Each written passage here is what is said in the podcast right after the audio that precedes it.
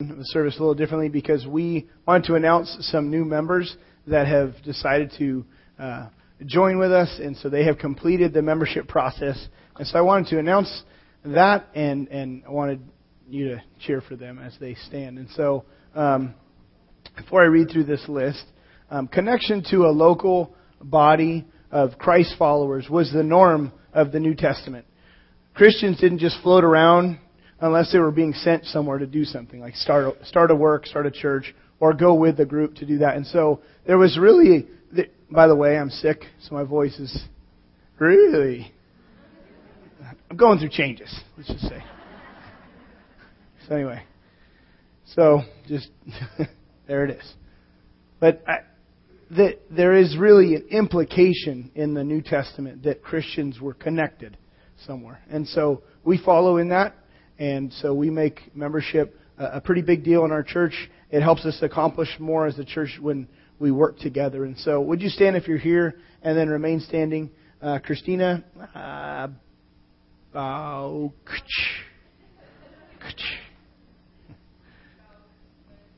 there it is. You heard it. Christina, Bryce Burdett. I'm just going to read through this list. Bryce Burdett, Stay Standing, uh, Shelby Krieger, Marie King, Chris Wachowski, O'Neill Cowan, Daniel Kari, John and Andrea Nichols, Rachel Lewis, and Molly Greer. Um, somewhere in the first service, and so for those of you that are here, welcome. Really glad you guys have begun this process with us, and uh, I want to, as you're standing, I'd like to pray for you and uh, invite you all to, to join with me in prayer. I'm actually going to pray Paul's prayer over the church of Ephesus. He prayed this uh, for a church in modern day Turkey, and so I'd like to pray this for you as well. This is from Ephesians chapter 3. Let's bow together in word of prayer. For this reason, I kneel before the Father, from whom his whole family in heaven and on earth derives its name. I pray, God, that out of your glorious riches you might strengthen this group with power through your Spirit in their inner being, so that Christ may dwell in their hearts through faith and God, I pray that you, being rooted and established in love, may have power, that they may have power together with all the saints to grasp how wide and long and high and deep is the love of Christ, and to know this love that surpasses knowledge, that they may be filled to the measure of all the fullness of God. Lord, I thank you for this group. As just as Paul prayed, Lord, it's a family unit, and so Lord, we thank you for the decision they have um, come to to join with our church family. I pray you bless them and use them here, God, to accomplish your kingdom purposes. Lord, I pray that um, as they just, you know, continue on with um, this process, Lord, that we would learn more about them, how you've wired them, and Lord, that they would be able to uh, understand more about their gifting and just uh, the needs of the church body, and Lord, that they would step in and meet needs, and they would also, over time, be able to use the gifts that you've given to them. God, to strengthen the whole church. And so, Lord, we thank you for this group. For all of us that are here, Lord, right now, we just pray you'd open our eyes to your truth. Lord, help us to hear very clearly from you this morning.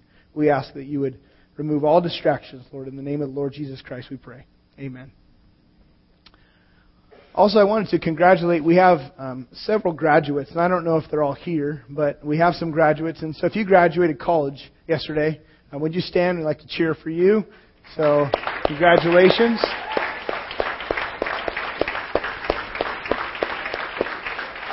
Did we have anybody that um, finished on Friday night? Maybe got a master's degree? Anybody? No? Okay. Well, congratulations, all of you graduates. That's great. That's a big, big accomplishment. So it was a hot day at the graduation yesterday. For those of you who were there, it was a like two and a half hour long in the hot sun experience. So my family was in a cafe for a portion of it, drinking Coke and eating donuts. But we came out celebrate with you all.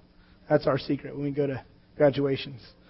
We have three kids, so it's, anyway, enough about all that. We are in the middle of a series called It's a Fight. We're looking at the spiritual battle that Christ followers uh, engage in, and we, we really wrestle in this world with a lot of different problems and challenges, and there's a constant fight that we're facing. And there's a theme of warfare and a fight in the Bible. So if you get in the scripture, you start recognizing, wow, there's a lot of aggressive language here. There's soldiers and you're at war and, and you're to wear armor and all of this stuff. And so we're looking at all of this together. What you find out in the Bible is there is a great war that has been, that is being fought still, but it began sometime after the seventh day of creation, where God said all was good. Sometime after He declared all was good, um, Satan rebelled, and there was a heavenly. He led in a heavenly rebellion, and Satan led oh, because of pride, exalting himself, and he was cast out of heaven along with followers, people that also rebelled with him, or not people, angels that rebelled with him. And so he was given authority or, or freedom to roam and tempt and deceive. And so when that happened, there was a deception of Eve, temptation of Adam, and Adam and Eve fell. They gave way to sin. And when they chose to sin, God had told them before they sinned, you will manage and rule the earth. This will be your responsibility. You're to, you're to have dominion. You're to be in charge over this earth. And when that, when sin entered the world and Adam and Eve rebelled, the authority shifted from them to Satan. Satan now became ruler over this world. And so what he's doing, what he's done from that point on, he's blinded humanity from learning about the truth of God. So he's like put the blinders over our world and over people. And so at a certain point in time, God, at the perfect point in time, God sent his son Jesus to this earth, and that was the turning point in the war. Major turning point in the war. Jesus offered up his life willingly he was a perfect sacrifice. He died to pay the sin of your and my rebellion, the sin of the whole world. People who've lived before us, people that will live. He died to pay the penalty for our rebellion. And through his death and then his resurrection, he conquered sin, death, and the devil. The enemy still works. Satan still works. And He still has tremendous power in this world. We talked about this war, and I'd invite you to check out our website because I walked through for about 20 minutes last week about that whole war. And so if you're interested in learning more about what the Bible says. Check that out. It's on our website. Um, but the victory has been won, but there's a war still going. The turning point already occurred on the cross, but still there is a war for the souls of those who've yet to follow Christ. And so, if you decide to follow Christ, now you'll spend eternity with, with the Lord in heaven. But for those that decide to continue to go their own way in life, part of our mission as a church is to, in a sense, be on a rescue mission to recognize that at one point I was going my own way in life. Someone reached out, shared their life with me, shared their faith with me, and decided to follow Christ. God was working through people. And there's this process of God calling us to Himself and drawing us to Him. And but we join in the process. The church, Christ followers get to join in that process. And so there's this still this war going on. And so we sense we're in a battle. We're in a fight. There's a lot of struggles we face. Um, a spiritual fight requires training and focus. Just like a physical trainer needs to focus and get you disciplined and all of that, our spiritual training requires focus as well. Look at what Paul writes to Timothy in 1 Timothy chapter 4 verse 7. An old seasoned warrior, a spiritual warrior, he passes this wisdom down to a younger upcoming church leader. And he tells this man who would later lead in one of those churches, he said to Timothy, have nothing to do with godless myths and old wives' tales. There was a lot of lies that were being propagated in the early church. There was false teachers sharing lies about God. They were making things up that weren't in the scripture. They went beyond on some areas. And so Paul in this in this verse he's saying, look, you're hearing all these things that people are propagating, all these lies. Have nothing to do with those myths, those old wives' tales. Rather, he says, train yourself to be godly. He says, look, don't get sidetracked. Lock onto the truth. Focus on the truth. Don't get sidetracked. Train yourself to be godly. Paul often he would use these athletic analogies in order to drive home a point about focus, because athletes have to focus. And so he says the Christian life it's it requires precision and focus and discipline and routine. And so he says this for physical training, you know, anytime we physically train, it's of some value. The the translation here in the New International Version, it says some value. That's actually a generous translation because it actually literally just reads, for physical training is for little. So there's, there's a little bit of value, some value, but don't think some value meaning a ton of value, some. Think a little bit of some. just a little bit of value. Physical training is of some value, but godliness, it says, has value for all things. Anytime we train to be more godly, anytime we train and get into the Word of God and we pray, have fellowship with others, spiritual training has value for all things. Not just a little, but, but all things. Holding both promise for both the present life, this life that we're living, and the life to come. There's nothing in life that God doesn't have something to say about, either by direct instruction or by principle.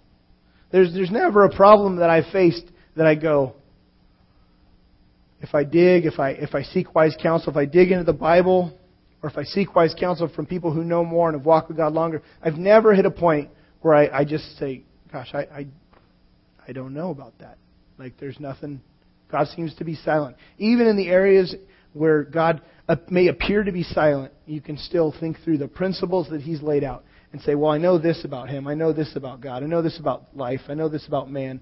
And you can kind of piece together, by principle even, what God would want us to do in any given situation.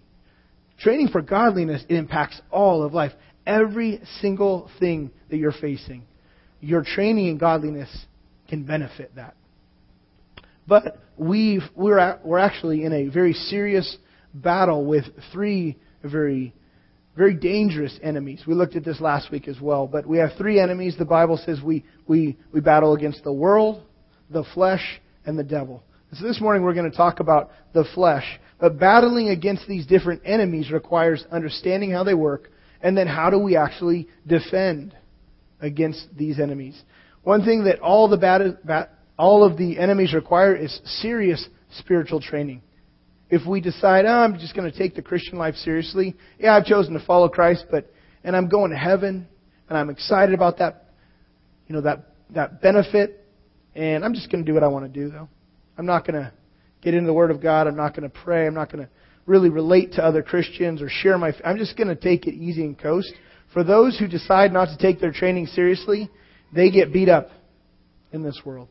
You lose the battle over and over and over again because the battle is serious. You have three enemies, and I want to show you a video clip here that illustrates someone who didn't take their training seriously. And if you apply this to our spiritual life, it's really eye opening.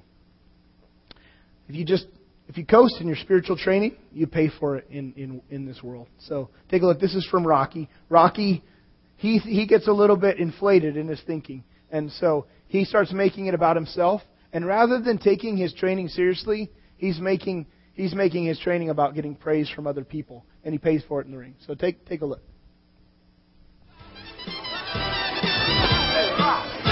They love him, Rick. Yeah,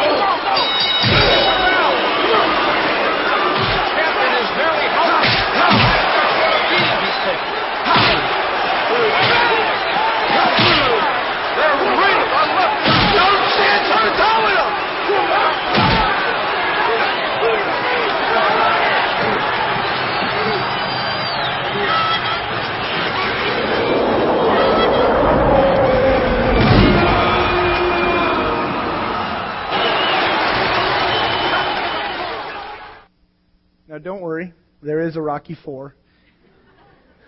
He, he, he does survive.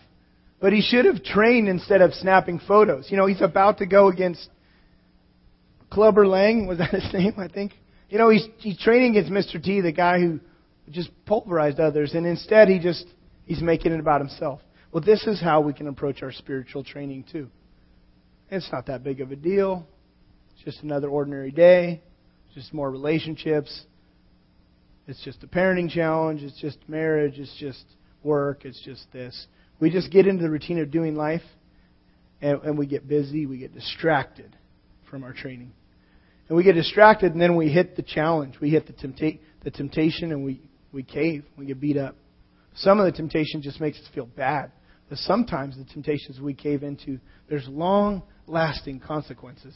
People get hurt. We get hurt. So if we're going to train, then we need to be thinking more long term. Like if this is going to take a steady kind of a marathon approach to walk with God. Training in godliness has value for all things over a lifetime. And as you train, what develops in our lives is something called endurance, the ability to hang in there under pressure, to be able to hang in there, not step out of the boundaries that God has set around our lives, and just stay under the pressure that we face, keep walking, to keep trusting. Here's the enemy that we're facing, though the enemy of the flesh. The flesh is this it's the desire to sin that remains in us after true conversion. Is one of the, our enemies that we can't just run away from. Because it's the old me. It's the old me before I committed my life to Christ. So the old me is still in there. The old desires still they still pull on my heart, on my life. The, the things that you were inclined towards before you decided to follow Christ, those things will likely come up again and, and you'll have to battle. The enemy of the flesh lies within us, and so we can't just run away from this enemy because there I am again. The flesh just it's part of me. I have if I've decided to follow Christ, the Holy Spirit has come to live within me, dwells within me. And at the same time, the old man, the old me, the old sinful nature. So there's this tug of war going on. Now here's some things that you learn in the scripture.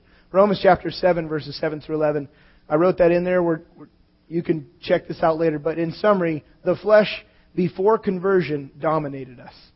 Just the desire to get what we want and to and to exalt ourselves into thinking we deserve to make our lives about getting what we want. That desire for our flesh, that dominated us before we came to Christ. That dominates all of human thinking.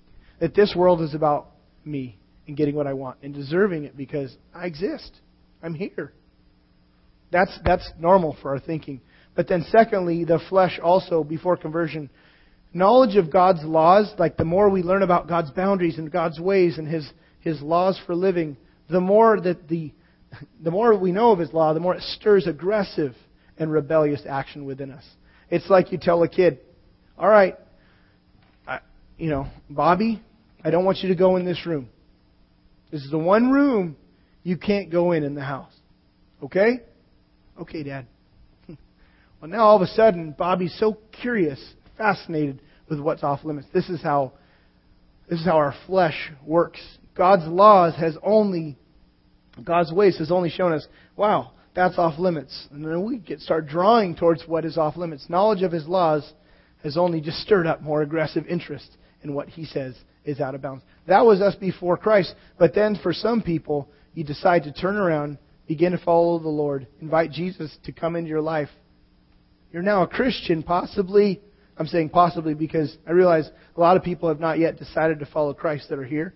But if you've decided to make that decision to follow Christ after conversion, your flesh, the old you, the old sinful nature is still in operation. Here's some things about it. You get this out of Romans chapter 6 and Galatians chapter 5. The flesh first, it dominated, or its dominion over us has been broken. In the past, it dominated us. Now the power has been broken. It's still strong, it's still strong. Look at it's still a potent force, and we can still yield to it.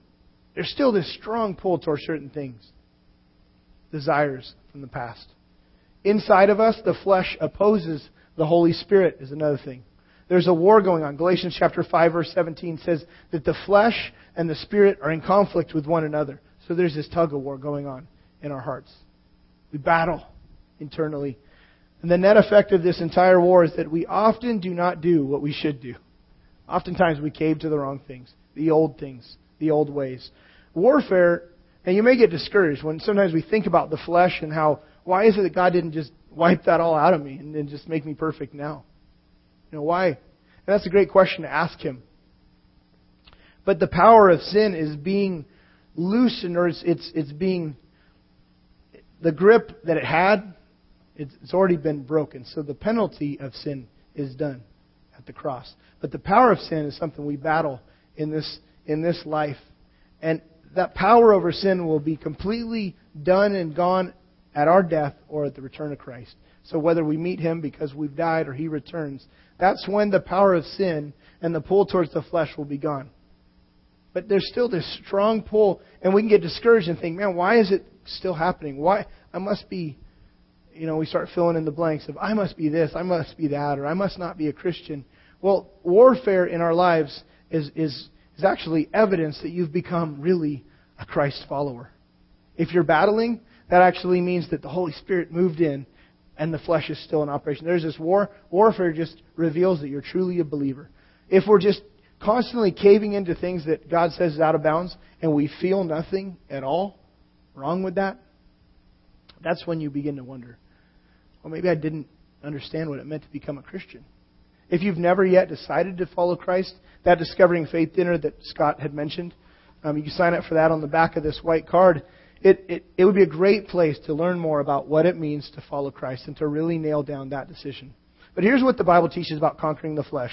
This is going to be a lifelong battle. The power of sin, it will lose its grip upon death, like I said, or Christ's return. But here's the first thing avoid useless efforts, legalistic, useless efforts. Sometimes we just think we can wall ourselves off from sin. We'll just barricade ourselves in some sort of a bubble that will keep us from falling and from sinning. For those of you who are students at California Baptist University, I sometimes refer to that as the bubble because if you're without a vehicle, you can kind of wall yourselves off from the world around you, from the real world, with all of these other different pressures that are coming at you. And so when I was a college student at Cal Baptist, it was very easy for me to just surround myself with all myself with all things Christian. But then when I'd go home for the summer, I'd find that my flesh would pull me back to the things, and and they weren't necessarily available. They were available, but it was a little easier to wall myself off from things in the past. And so you know, we can do all sorts of things that are really useless efforts, which could be just legalistic approaches to trying to be free. It takes more than just walling off temptation. And so I want to encourage you. Don't don't just think I'm going to I'm going to build a bubble. I'm going to wear a long dress. I'm not going to do that ever, but you know, some people will, will do useless efforts related to clothing, related to church attendance. If I just if I'm just always there, I never miss anything, then I'll start doing better. We're trying to wall ourselves off from the world. I'm going to put my, my family in only things that are Christian. I'm going to live in this bubble and just, well, it, it, it turns out to be useless. And here's what we're really told to do it's related to the Spirit, walking in and by the Holy Spirit. This is how we conquer the flesh. It's not just walling ourselves off from the world, but learning to walk in the Spirit. It means to live continuously in the realm of the Holy Spirit's desires and resources. So Paul writes in Galatians 5, he says, So I say, live by the Spirit, and you will not gratify the desires of the sinful nature. He says, live by, be ruled, in a sense, by the Holy Spirit. Let the Holy Spirit lead you. And then in verse 25, he says, Since we live by the Spirit, let us keep in step with the Spirit. We're to just keep on walking in the Spirit, depending on the Holy Spirit for guidance and for power to keep in step with Him. If He leads us in a certain direction through the Word of God, and He says, let's say if you get into the Word of God, you start reading the Bible, He's going to lead you in a certain path. It's to stay in step with Him in that path. But the Spirit doesn't just automatically, the Holy Spirit doesn't just automatically operate in a believer's heart. He waits to be depended upon. He waits. You're not a puppet. And you know this because we give in to our flesh. But to walk in the Spirit, here's want to define this a little further. To walk in the Spirit, first we need to spend time regularly in what He gave to strengthen us. There's four things that I want to highlight here. And you're going to fill in, I want you to draw this diagram that you see coming up here. These are the resources that we have been given to be strengthened by God. And whenever we use these resources, we find more power to keep obeying. These actions, they feed, it's like they feed the Holy Spirit His food and strengthens His power in our life. Four things. The Word.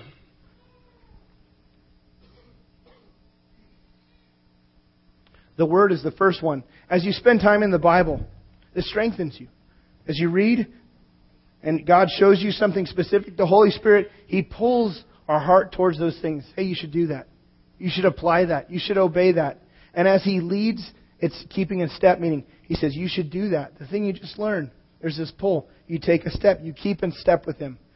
And He shows us something new. I'm going to lead you here. You keep in step with Him. You keep responding to the Word of God. Second thing is prayer. It's another resource. It's cooperating with the Word of God and then praying to God. Prayer is really communication with God, just like you would talk to anyone else. Just talk to God about what's really in your in your mind, on your heart, what you're processing. Talk to Him about what's important to you. Talk to Him about what's important to Him as well. Another thing is fellowship, spending time with other Christ followers, spending time encouraging people intentionally, opening your life up to others and letting people share their life with you and challenge you, and, and even even at times correct, hold accountable.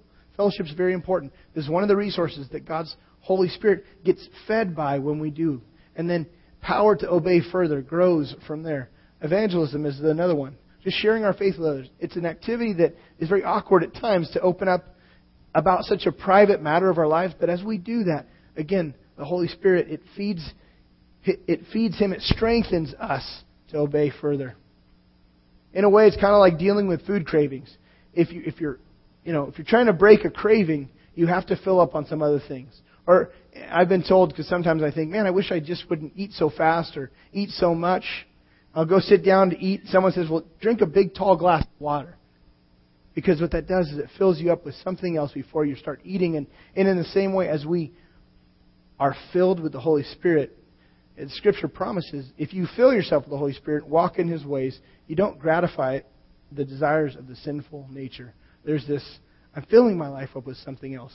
Another thing, also to walk in the Spirit, we need to rely, to, rely on His ministry to us in temptation. He wants to come alongside and strengthen us when we're struggling, when we're feeling tempted. So look at what it says in Romans 6:11. In the same way, count yourselves dead to sin.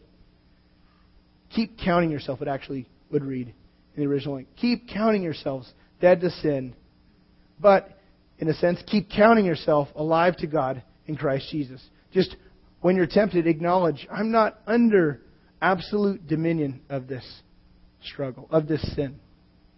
I don't have to give in here. I'm dead to this. The difficult thing in temptation is we disengage our mind and we just get into the motion of doing what we used to do. And so it's, it's reining in our minds and saying, you know, I'm dead to this.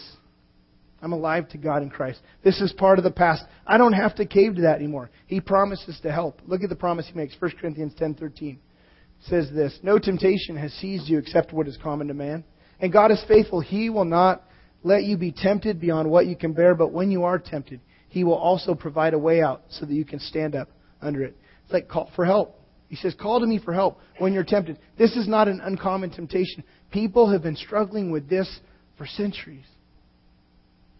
You know, he says, Call to me for help. You're not beyond help. You're not the one person who, who, who, who can't be helped. Start by swinging the sword, calling, calling, bringing to your mind the things that you know about God's truth, whether it's opening up the scripture or whether it's just calling things from memory. Look at some of these verses. These are some great verses to write down. Related to anger, James verse chapter 1 verses 19 through 20. Memorize this verse on anger. If this is a struggle, if at times you feel like, I'm getting pulled back towards this, write down James 1, 19 through 20. Put this, write it down. When you're struggling, pull it out of your pocket and read this out loud. Memorize it. Call it to mind. Here's another one on sexual sin, 1 Corinthians chapter 6, verse 18 through 20. And again, there's these verses that God provides to strengthen us so that when we're facing temptation, we can call to God and say, God, I need your help. This is what you said. My body's not my own. I'm being pulled towards this thing that's out of bounds. My body's not my own. I've been bought at a price. My body's the temple of the Holy Spirit. God, remind me of that truth as I'm battling. Remind me of this truth as I'm getting angry. Lord, help me to deal with this in a way that you would want. Or greed. Matthew 6:24. God, I've yielded to you as master. Help me not to keep yielding to help me not to get wishy-washy on my commitment here. Help me to serve you and not just the desire for more or jealousy. There's all sorts of things we could put up here, but these are just a few. A heart at peace gives life to the body, but envy rots the bones. As you as you call these things to mind when you're being tempted, now you have to you actually have prepared. That's why we're talking about spiritual training. Before you battle, you have to memorize some things, or you have to at least write them down and know where you can find what you need to call to mind in the midst of the battle. Third thing, take practical steps to deal with sin. Take practical steps. Here's what Paul lays out He lays out a plan. It almost sounds like a laundry list to get rid of. Take off this old dirty clothes, put on these new clean clothes. Look at what he says. This is in uh, Colossians 3, verse 5. It says, Put to death, therefore, whatever belongs to your earthly nature. That's the flesh, the earthly nature. Put to death. Stick a knife in these things. Get rid of them. He says sexual immorality, impurity, lust, evil desires, greed, which is idolatry. He says, because of all these things, the wrath of God is coming. Get rid of them. You used to walk in these ways in the life you once lived. These things dominated us before, he's saying. But now, but now, there's been a turning point. He says, Now you must rid yourself of all such things as these anger, here's more of the dirty laundry, rage, malice, slander, filthy language from your lips. He says, Get rid of all these things. Don't lie to each other since you've taken off. You took off your old self. You changed those clothes. You realize that was dirty. That's the old practices. You've put on, now he says, the new self, which is being renewed in the knowledge in the image of its creator. Skip down to verse 12. It says, Therefore, as God's chosen people, holy and dearly loved. That phrase right there is very important. God chose, He's making us holy. He's cleaning us up. He's setting us apart for a purpose. Clothe yourself, he says. This is the new clothes. This is the clean clothes to put on. Compassion, kindness, humility, gentleness, patience, bearing with each other and forgiving whatever grievances you may have against one another. Forgive as the Lord forgave you. And over all these virtues, he says, put on love, which binds them all together in perfect unity. When my life is dominated by the new self, when it's dominated by compassion and kindness and humility, there's very little time for me to gratify the old fleshly desires. If I'm really set on compassion and kindness and serving and love, and I don't have a ton of time, now it doesn't mean that the flesh isn't there, but if I'm really giving myself to those things, I put that stuff on, then, then it's much more difficult for me to be distracted to gratify the desires of my flesh. It's not just about removing things, it's about replacing things. So it's not removing. Don't just, that's bad, that's bad. I shouldn't do that. I shouldn't lust. I shouldn't get angry. I shouldn't, bad. It's not about that. It's about actually recognizing what I need to replace and say, I need to do that. That's good. That's good. And the more I do that, the more compassionate I am towards others, Again, that fuels the Holy Spirit and strengthens the power for me to obey in the future. Finally, last thing, if we sin, and when we do, confess it. Receive God's forgiveness and ask Him to fill you again. Don't just be disappointed when you sin. Sometimes we sin and we think, man, such a mess up. We start beating up on ourselves. Why, I'm such a failure. I can't believe I did it again. And I've done that hundreds and hundreds. When am I to, when am I to get past this? How can I do it? Whenever we just get, just get disappointed in ourselves, what we do is we reveal that we're trusting in ourselves. We're trying to use our own resources to have victory over the flesh. Disappointment alone is a mark of self sufficiency and self righteousness, also.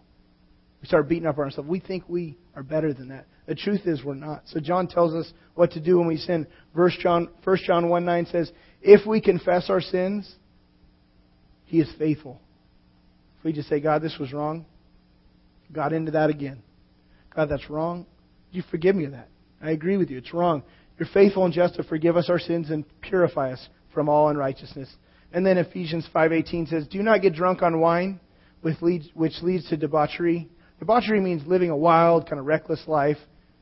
And what he's saying is, don't get drunk to the point to where you're out of control. Don't don't drink so much that you're out of control because the issue's control. He's saying. He says, be filled. Instead, we got to be filled with the Spirit. We want Him to control us, Him to lead us. But we need to, as we wrap things up, we need to just keep going after the area of the flesh in these ways. Keep dealing with the flesh repeatedly and continually. It's kind of like a lawn. You know, you got to mow your lawn constantly, and you're like, man, when is this thing ever going to get in control and stop growing? Well, some people buy the artificial turf. Then you just need to walk around with a blower, I guess, and blow the leaves off.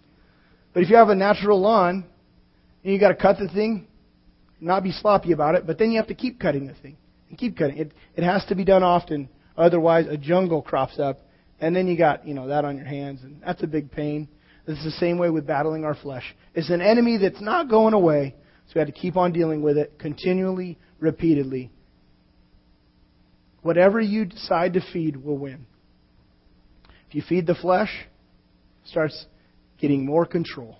If you start feeding the Holy Spirit by using the resources He's provided, you're giving Him more control to operate, strengthen you to actually keep obeying. Whatever you feed wins. Now, for those of us that have decided to follow Christ, our lives have been bought and paid for.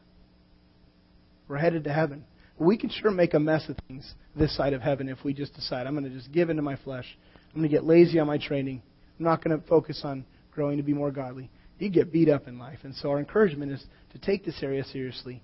As the band comes up and the ushers prepare, actually, we're actually going to have something else come up in a moment. So take out that white card, our connection card, and these next steps. There's three next steps I want to draw your attention to. The first one is check with check in with so and so for accountability. This might be something if God has brought something to mind about just the battle in, internal battle that you're facing. If God has brought something specific to mind, maybe consider opening up with a mature and trusted friend for the sake of accountability for prayer. Secondly, put off blank and put on blank. For the next month, you might focus on putting to death one old sinful pattern that you're just you're, you're, you recognize it keep you keep giving into and you're going to give it some focused attention to deal with that to put it to death. Now it's not just to stop doing it and saying okay i'm going to avoid it altogether. It really is to make a conscious decision and ask god for his help to put this area to death but then to replace it to put on something new so to focus on maybe one of those areas out of colossians chapter 3 Maybe take out one thing from Colossians chapter 3, verse 5 through 14, and add one thing. Maybe it's compassion. Just asking God, help me to be compassionate. Lord, help me to grow in the way I feel, concern for other people, the way that moves me to action and to really caring about them. And I'm just going to focus for this month on growing to be more compassionate. And Lord, I'm going to give a lot of time to that area of compassion. In this old struggle, Lord, I'll keep asking you to put that to death. But I'm going to primarily focus on putting on this, this other area of the new self.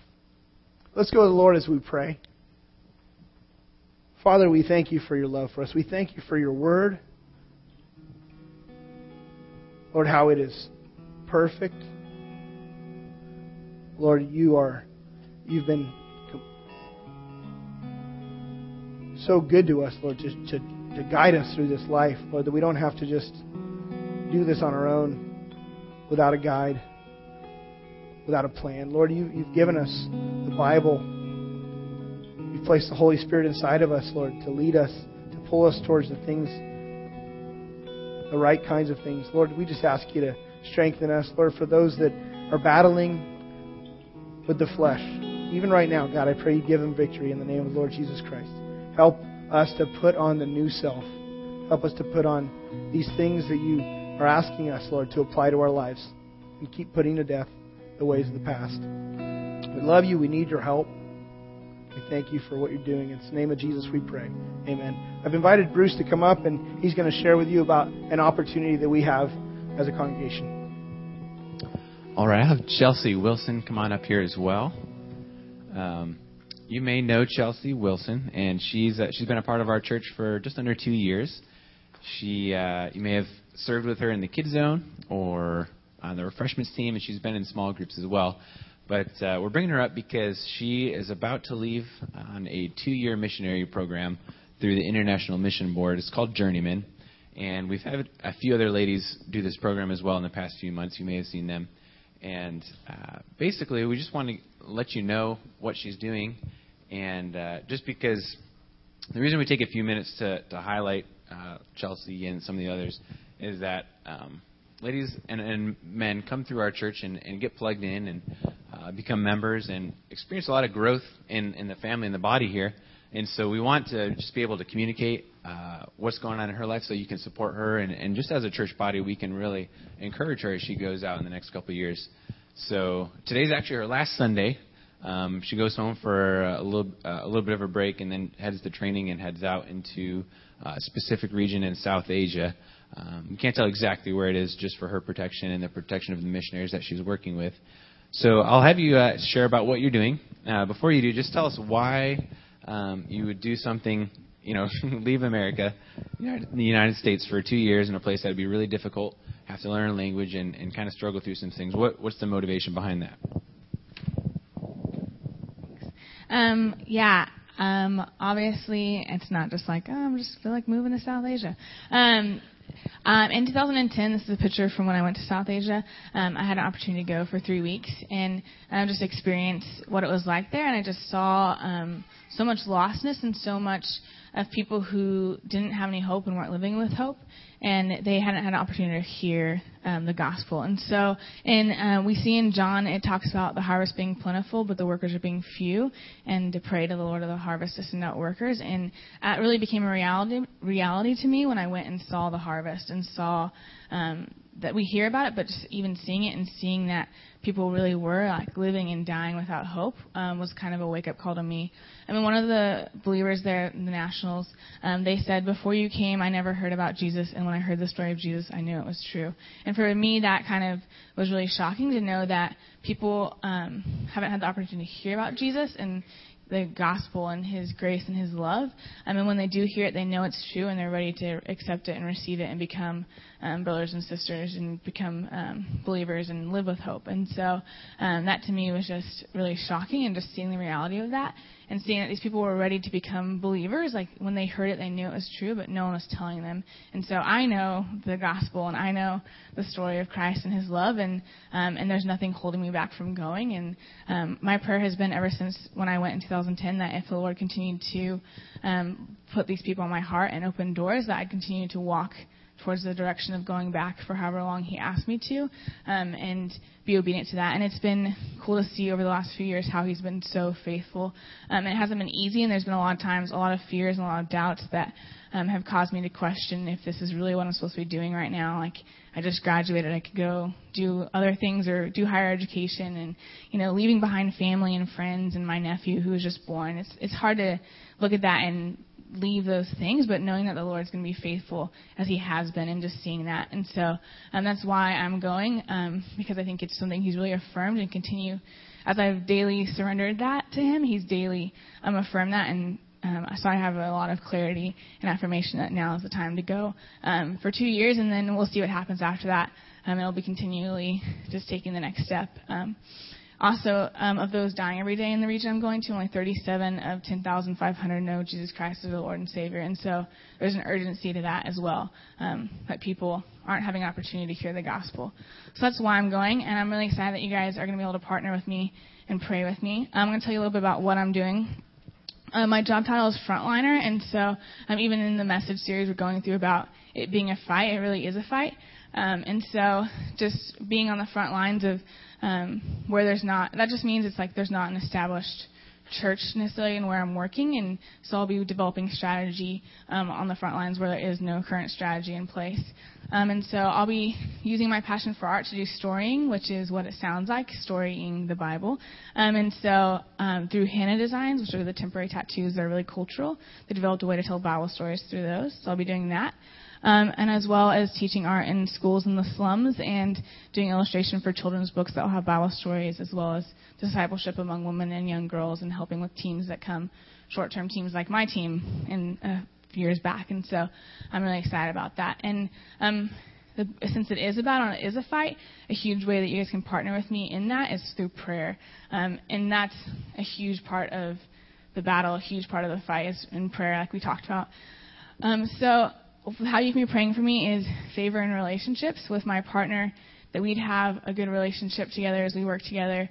Um, and she's another young lady from CBU that's going with me, and so that we'd be able to have a strong relationship and push each other closer to the Lord, and not let any, even like we were talking about today, the flesh and how we can be at war with our flesh, and so, and that comes in between relationships with others, and so that we would have the ability and the discernment to have a good relationship with one another and not let those things um, destroy the ministry or destroy the work that the Lord wants to do these next two years. as well as favor with the team we're working with um, and favor with the people that we'll be meeting and trying to develop relationships with and share the love of Christ with, that, um, that they'd be able to see Christ through us and that He would be glorified um, and not us, and that that would be really clear and that we just have favor in that. Um, I'd also ask for prayer and daily discipline and motivation, um, as we're talking about it being a battle and fighting um, and it has consistency and um, just that I would be consistent in the discipline of Scripture and mem- memorization and reading um, and prayer, and that um, I'd be motivated as well. Um, we all know that it's easy to just not have motivation to go do things, even here, and so there I know there's gonna be a lot of days where I'm just not gonna want to get out of bed and go uh, meet people or go do things, and so just for motivation in that and discipline, and then also the favor in the storying methods um, that God would be glorified and that um, that I would have confidence in what He's doing and um, and that I wouldn't get in the way of how He wants to use me there in that in that way of sharing the gospel, um, as well as intentionality and time of preparations. Bruce mentioned that um, I don't go to training until July, and so I'll be home, and then also serving on an ISP team before I go, and so just that I would finish well um, in this time of life, this season, and um, be able to. There's a lot of people I still want to invest in and share the gospel, and before I leave for two years, and so just that I'd be able to wrap everything up well and not feel like I'm not being present or just looking, but I'll be able to look towards the future as well as be here and finish strong in the time of preparations. And um, and as fears and doubts creep in, that the that um, that the Lord would just be with me and help me to process that and to um, take the next steps. So just prayer for that time of preparations. Great, thanks, Chelsea. Uh, we have a few a, a stack of prayer cards on the back table for Chelsea. If you want to grab one and just put it on your fridge or something, you can just throughout the week think about her and pray for her as she's on her trip. Uh, right now, we'll pray for her as a congregation. If you know Chelsea or if you're a friend or family, uh, come up to the front here and you can just surround her and have Aaron Wood pray for her. Um, anybody is welcome to come up and just lay hands on her as we pray.